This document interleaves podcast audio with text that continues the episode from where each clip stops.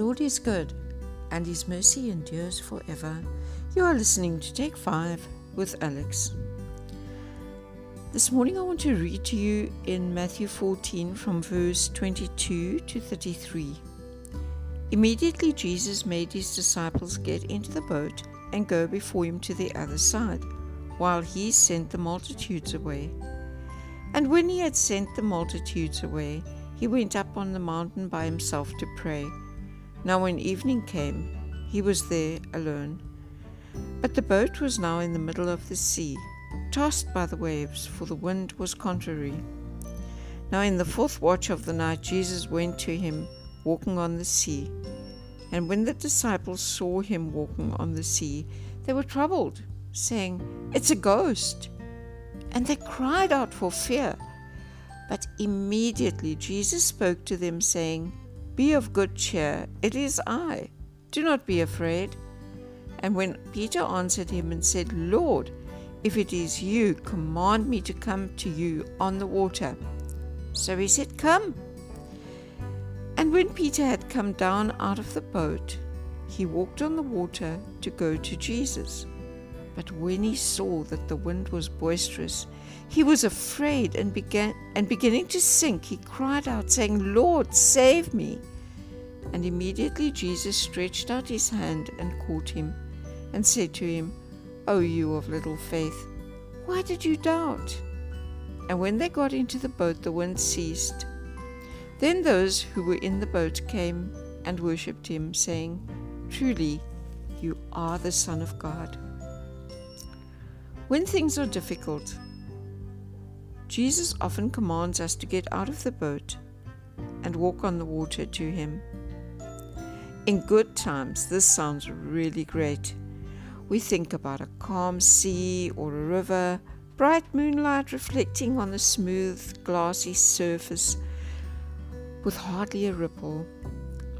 We take the outstretched hand of Jesus and walk with Him on the water. But in reality, it's very different. The water is not calm, ever. There's barely enough moonlight to see Jesus' hand.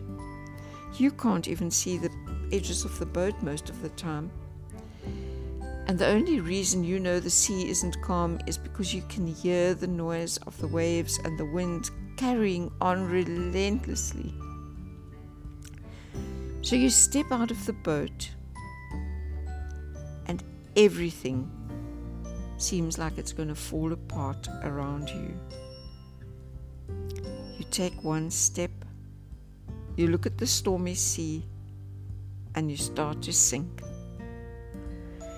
You sink into your own fear and uncertainty, anxiety and distrust. It feels like you've just lost lost your last little bit of faith that you possessed and you cry out to the Lord. And and then Jesus stretches out his hand and rescues you from drowning.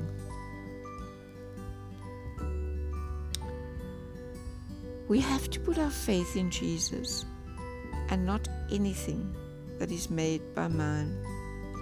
If we do that, we are lost. These hard times are the times where we really come to the knowledge of what walking on water really means. It means to follow Jesus blindly. No looking down, no looking away from Him, because then we are going to sink beneath the waves. It's scary and it's wild, and it's going to change the way that we look at things forever. So, if you are really scared and confused, and you've already taken a step out of the boat, don't take your eyes off Jesus for a second. He's standing there. He's holding his hand out to you to walk on the water with him. Trust Him and just do it.